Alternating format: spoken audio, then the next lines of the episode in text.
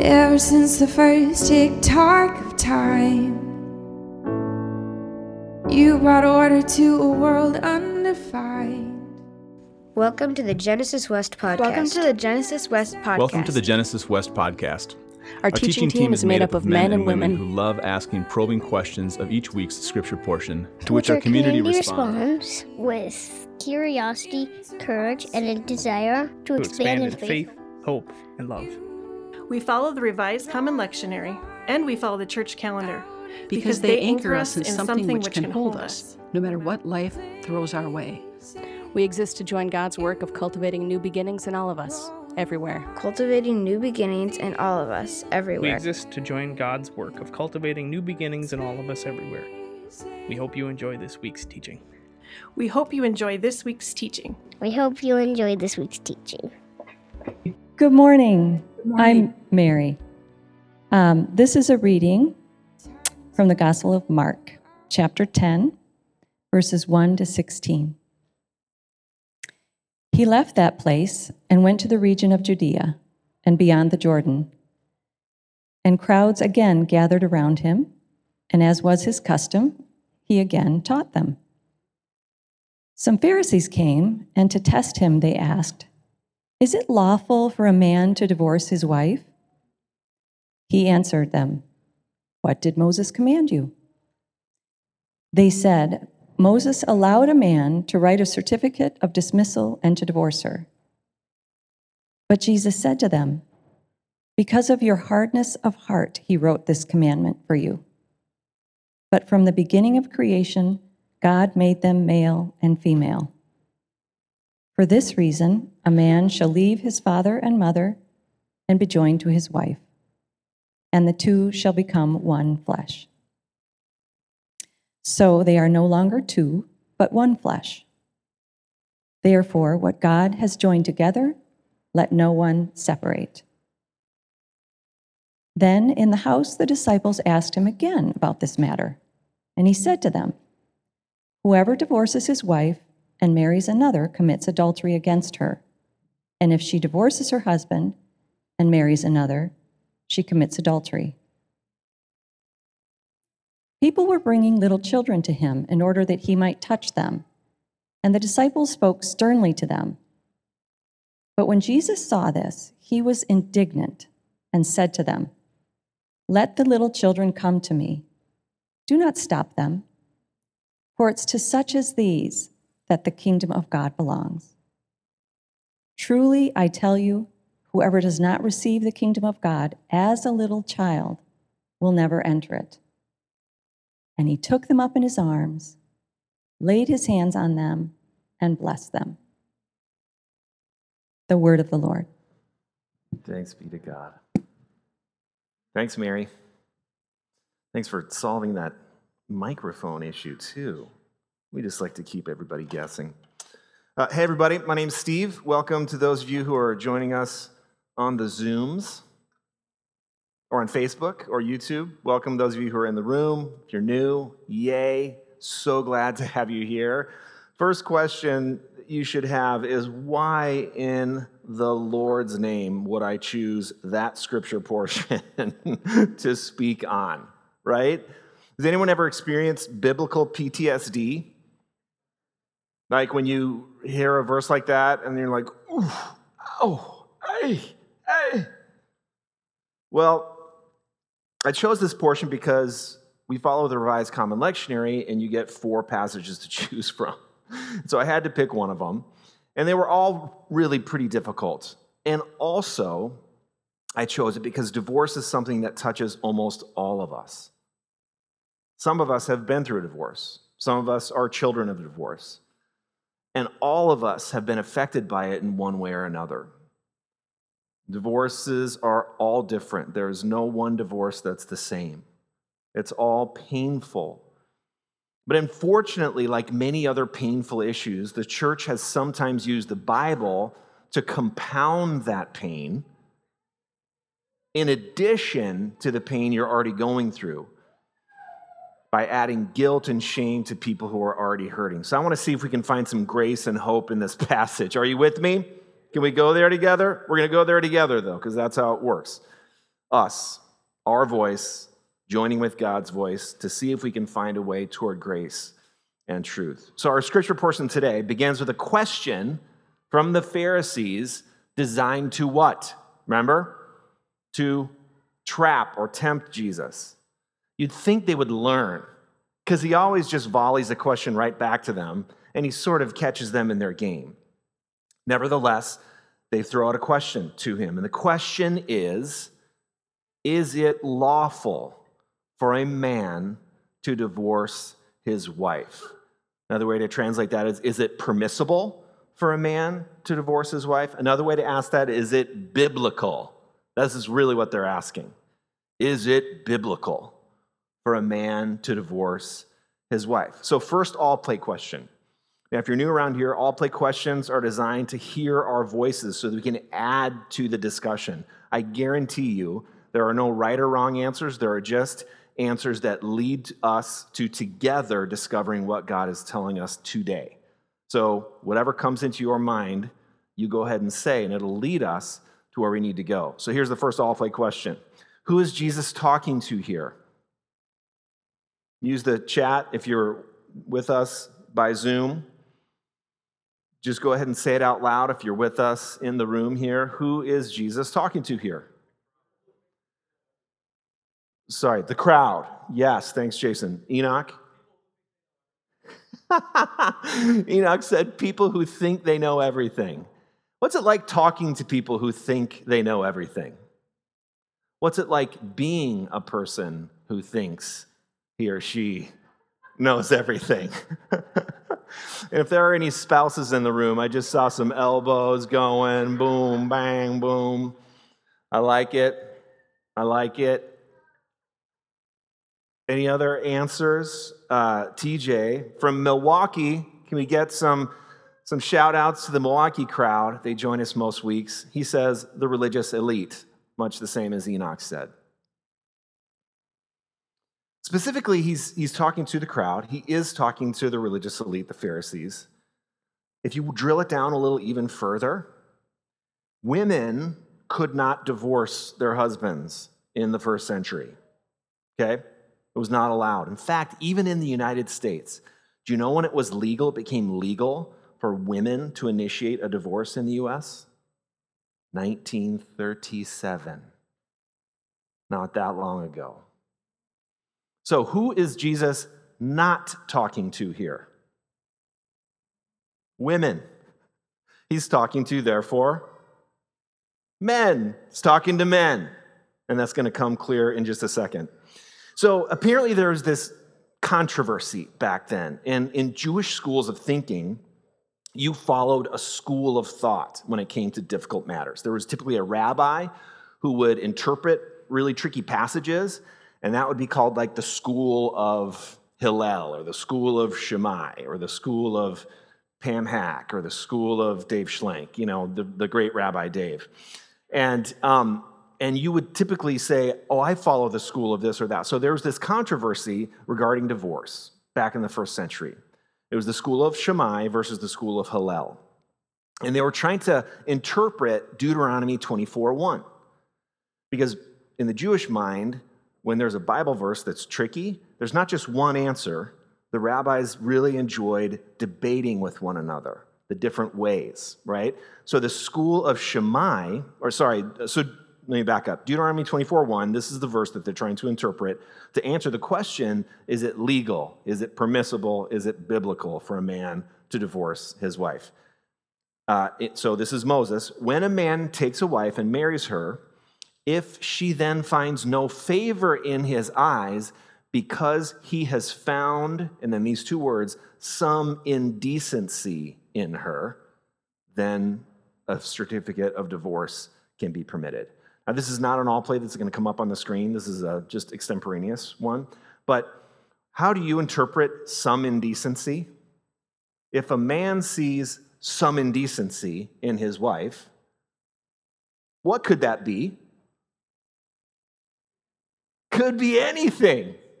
In fact, the school of Hillel stressed the word some. Oh, I got to hear that, Jason, please. Jane, please.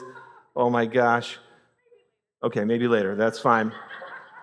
The school of Hillel stressed the word some and concluded that there are many ways for a wife to commit an indecency, including being less attractive than another woman or even burning his toast.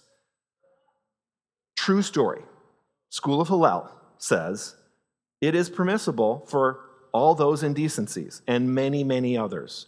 So if it's permissible to write a uh, to get divorced from your wife because she who cooks your meals burns your toast, then what else might it be permissible for?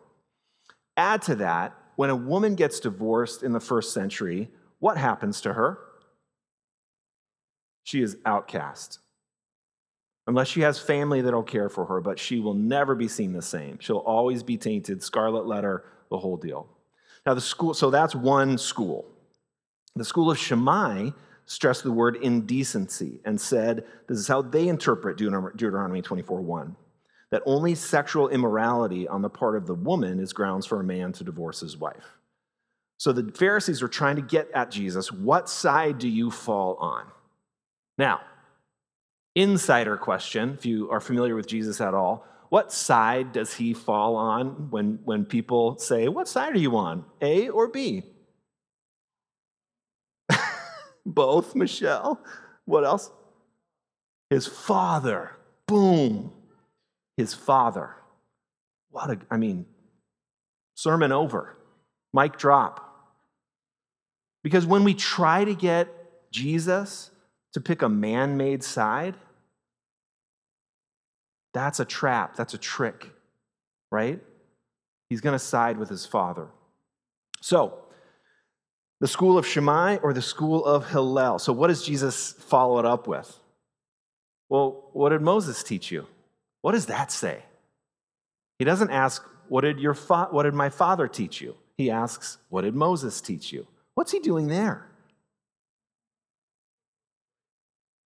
Sorry, Jason, say it again. Was Moses right? He's challenging Moses. Can you do that? Jesus can, and he did so often. You've heard it say, Jesus would say, but I say to you, here's a new reality. So let's stop. This is a second all play question. Use the uh, chat to answer, or just say it out loud. Uh, what are your reactions, comments, and or questions so far about this tricky little portion.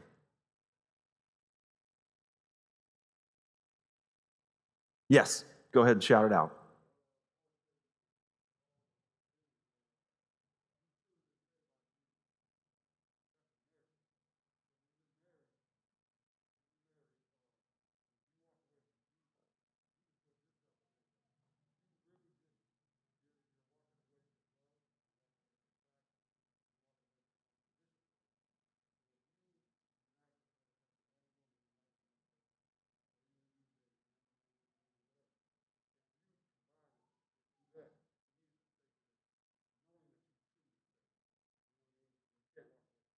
That's so great.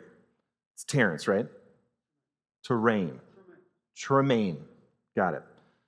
So he said a lot of beautiful things there, but basically, when you're walking away, you're walking away from a marriage with Jesus primarily, and that's that's what unites you, and and that's what Jesus is going to get to a little bit later on. And Tremaine said, you know, man or woman, man and man, woman and woman, doesn't matter. When it's marriage, it's marriage, and it's this beautiful thing. Uh, and, and so, thank you. Anyone else? Anyone else?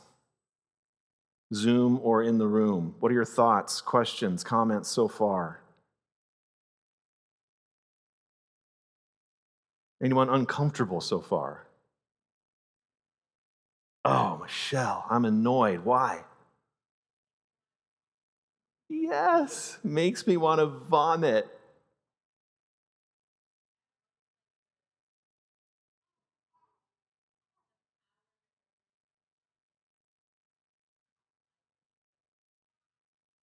Yes, the power over, yes, the power over someone else's livelihood, so little choice.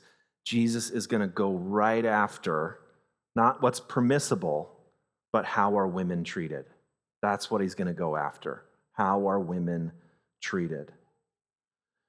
And then, because he says, um, um, when they say to the question, What did Moses teach you? they say, Moses permitted a man to divorce his wife for some indiscretion. And then Jesus said, Because of your hardness of heart, he wrote this commandment for you.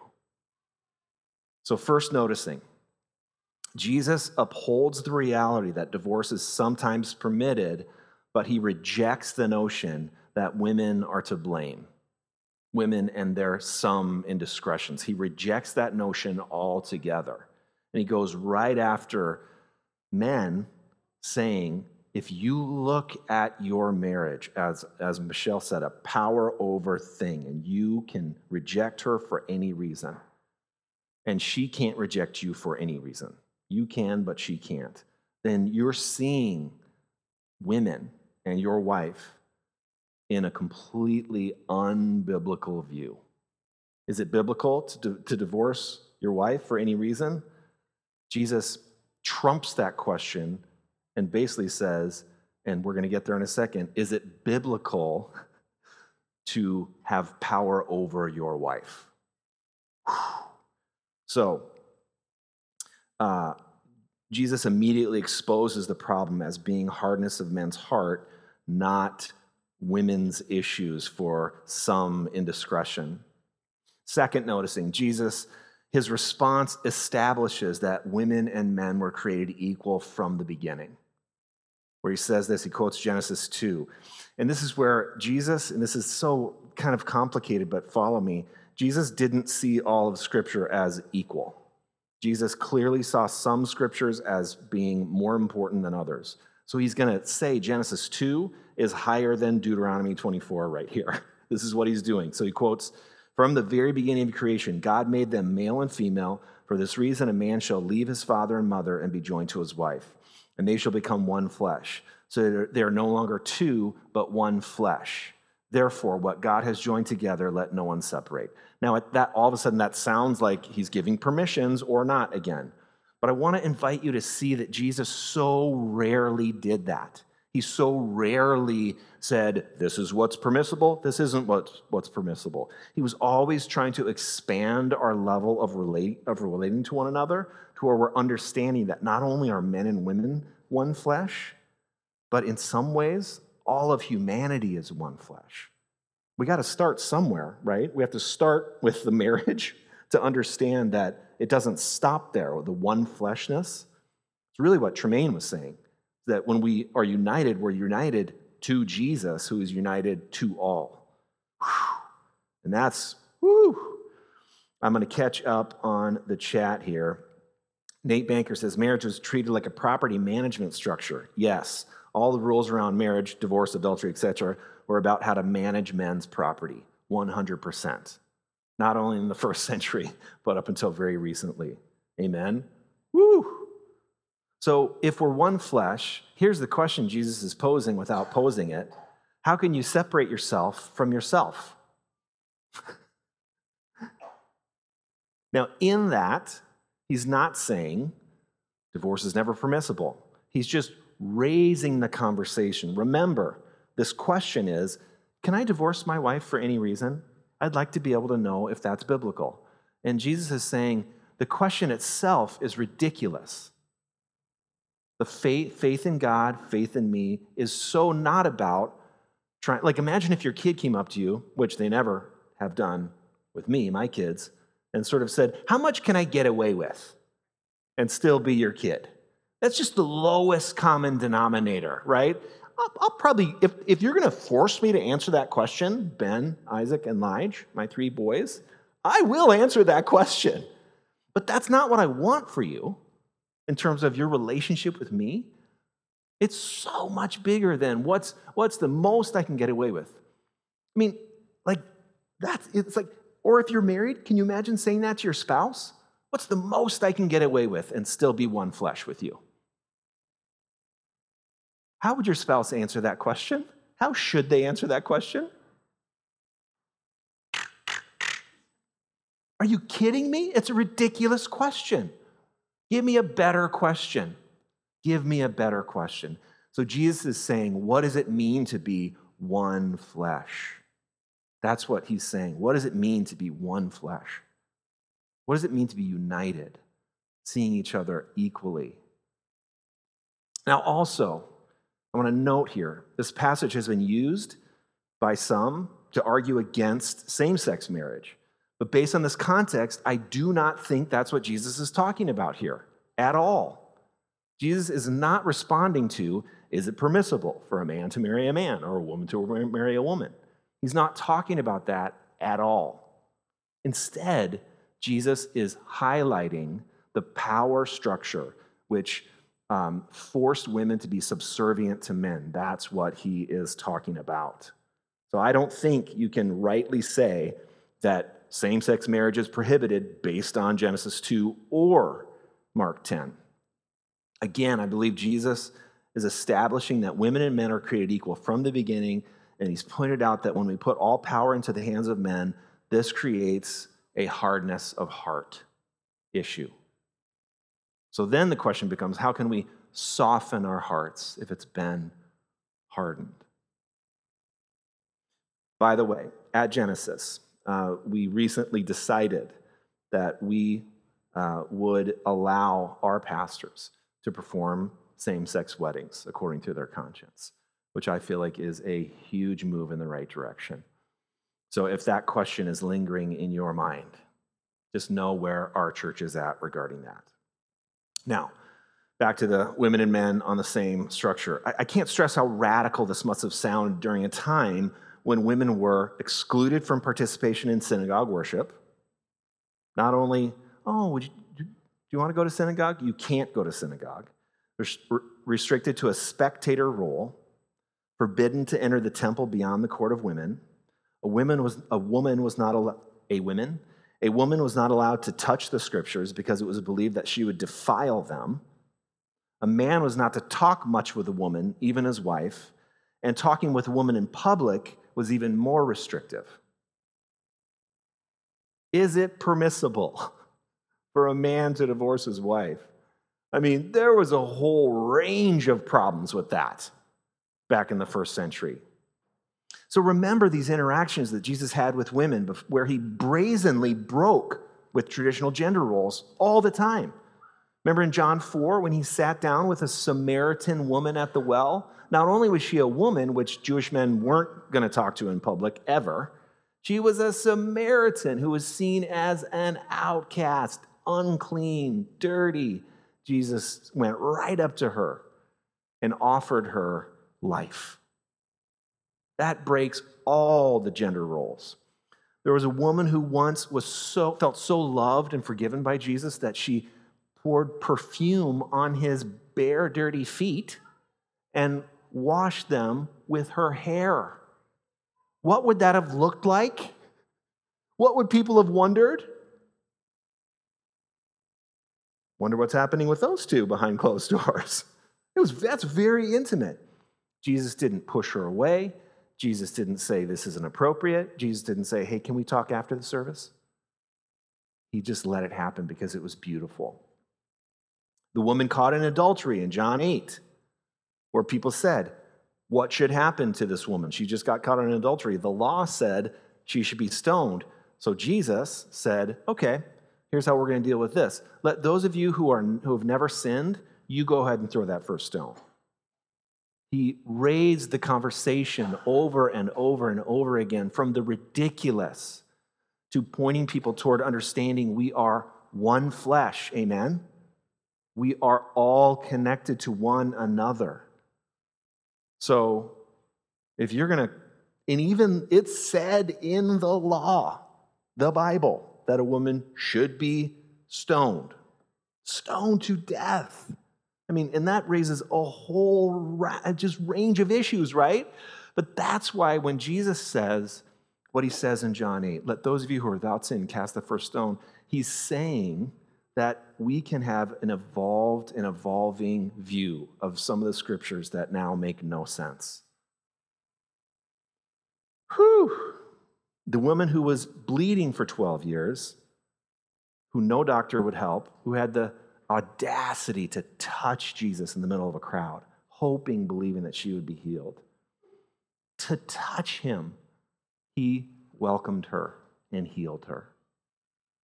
The woman who begged for the scraps that fall from the master's table after, after asking Jesus if, if uh, he would interact with her, and he said no, and then she pressed it. Master, shouldn't even the dogs eat the scraps that fall from the master's table? And Jesus went, I am sorry. Yes, I've not seen such faith even from people in Israel. I mean, if you really read what Jesus did with people who were marginalized, we're, we're, we're left to be dumbfounded, dumbstruck, because he was about highlighting the reality of one flesh among all people, starting at the base level marriage, men and women. Um, his disciples included women, Mary, Martha, and others rant over. Third, noticing Jesus contrasts the certainty of the Pharisees at the end with the innocence of little children, insisting that it is the children to whom the kingdom belongs, not doctrinal gatekeepers. So at the end of this passage that was read just a couple minutes ago by Mary and that Allie talked on in her kids' sermon, it kind of feels like it's shoehorned in there. Like, what's that doing? We're just talking about divorce, and now we're talking about kids.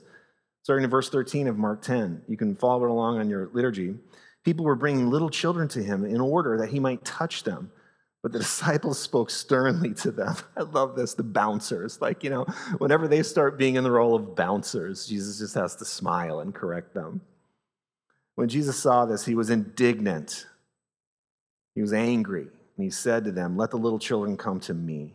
Do not stop them, for it is to such as these that the kingdom of God belongs. Truly, I tell you, whoever does not receive the kingdom of God as a little child will never enter it. And he took them up in his arms and laid his hands on them and blessed them. Now, this is about Jesus blessing children who were seen as having no value in the first century. It is about that, but it's also about something more. It's also about Jesus is saying when we put one group of people, pastors, priests, religious elite, as having all the answers, and when we so focus on doctrinal gatekeeping and say, this is what the kingdom is about, we are utterly and badly missing the point when we fight and scratch and claw over doctrinal differences, believing that what we believe is what gets us into the kingdom, we miss the mark and we miss it badly. Amen? Instead, Jesus is saying, it is when you become like a child, an innocent child. And what does an, this is a, a spontaneous all play question according to the text. Um, four and five year olds typically don't argue doctrine. What do they do instead, according to the text? They, when they see Jesus, they run to Jesus, hoping to be embraced. And Jesus said, It is to such as these that the kingdom belongs, not the doctrinal gatekeepers, not people like me, but people who are vulnerable and innocent, and people who stand up for the vulnerable and innocent. Um, Nathan is answering.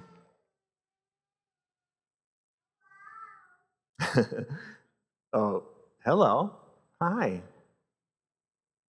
Um, it's too much to catch up on, but um, someone said, It's the children to whom the kingdom belongs, not doctrine of gatekeepers, should become a meme. Ha ha. yes, Nathan. Here's the last all play question before we move to the prayers of confession. What happens when we become more concerned with what is and isn't permissible versus coming to Jesus and to the kingdom of God as a child? What happens when we just subtly shift toward what's really important is getting on the right side of doctrine versus remembering that it's about coming to Jesus like a little child. What happens? Wonder. We return with wonder. when we allow ourselves, thank you, Jason, to come to Jesus like a little child. Yeah. Yeah.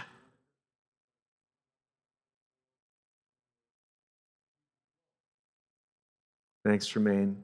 It, it, he, he said, It takes a weight off my shoulders. I don't have to fight for Jesus' love. It's just there. I can run to it. Amen.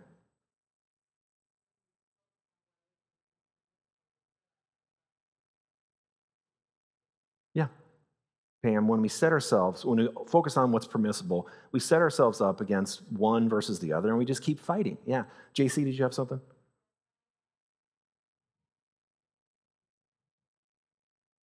The Bible stops being a weapon, is that what you said? And it starts being the Word of God again. Yes. Right? Yeah, John.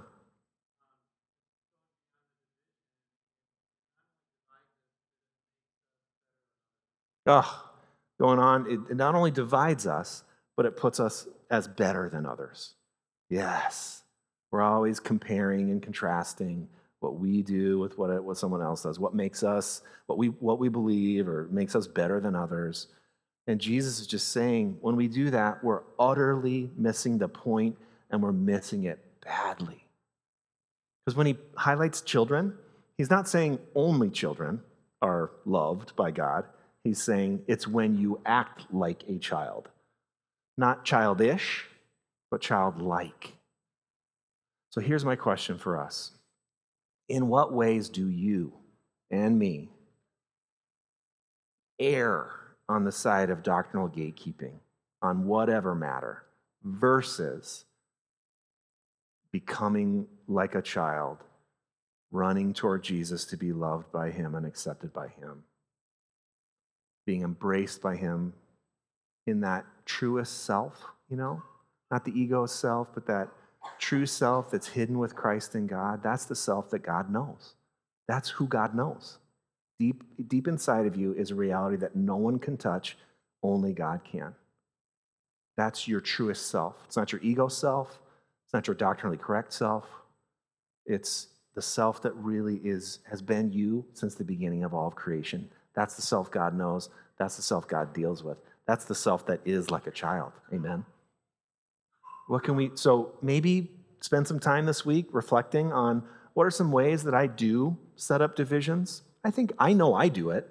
So it's not a question of if I do it, it's how I do it. And then how can I just subtly let that go?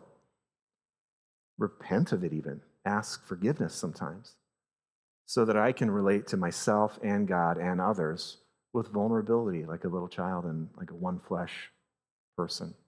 That'd be something good to just get into a conversation with over lunch or over dinner tonight, right? Not if you do it, but how do you do it?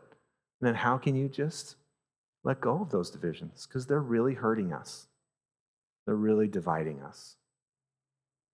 And Jesus is trying to raise the conversation all the time to how can we see each other, not as what's permissible, but how are we connected to one another. Amen. Thank you for listening to the Genesis West podcast. If, if you, you, find, find yourself, nearby, nearby on Sunday, we'd love for you to join us for worship. We meet at Elam Church Center in Robbinsdale, Minnesota. If you, if you have, have, any questions, questions or would like to connect with us, please visit us at www.genesiscov.org.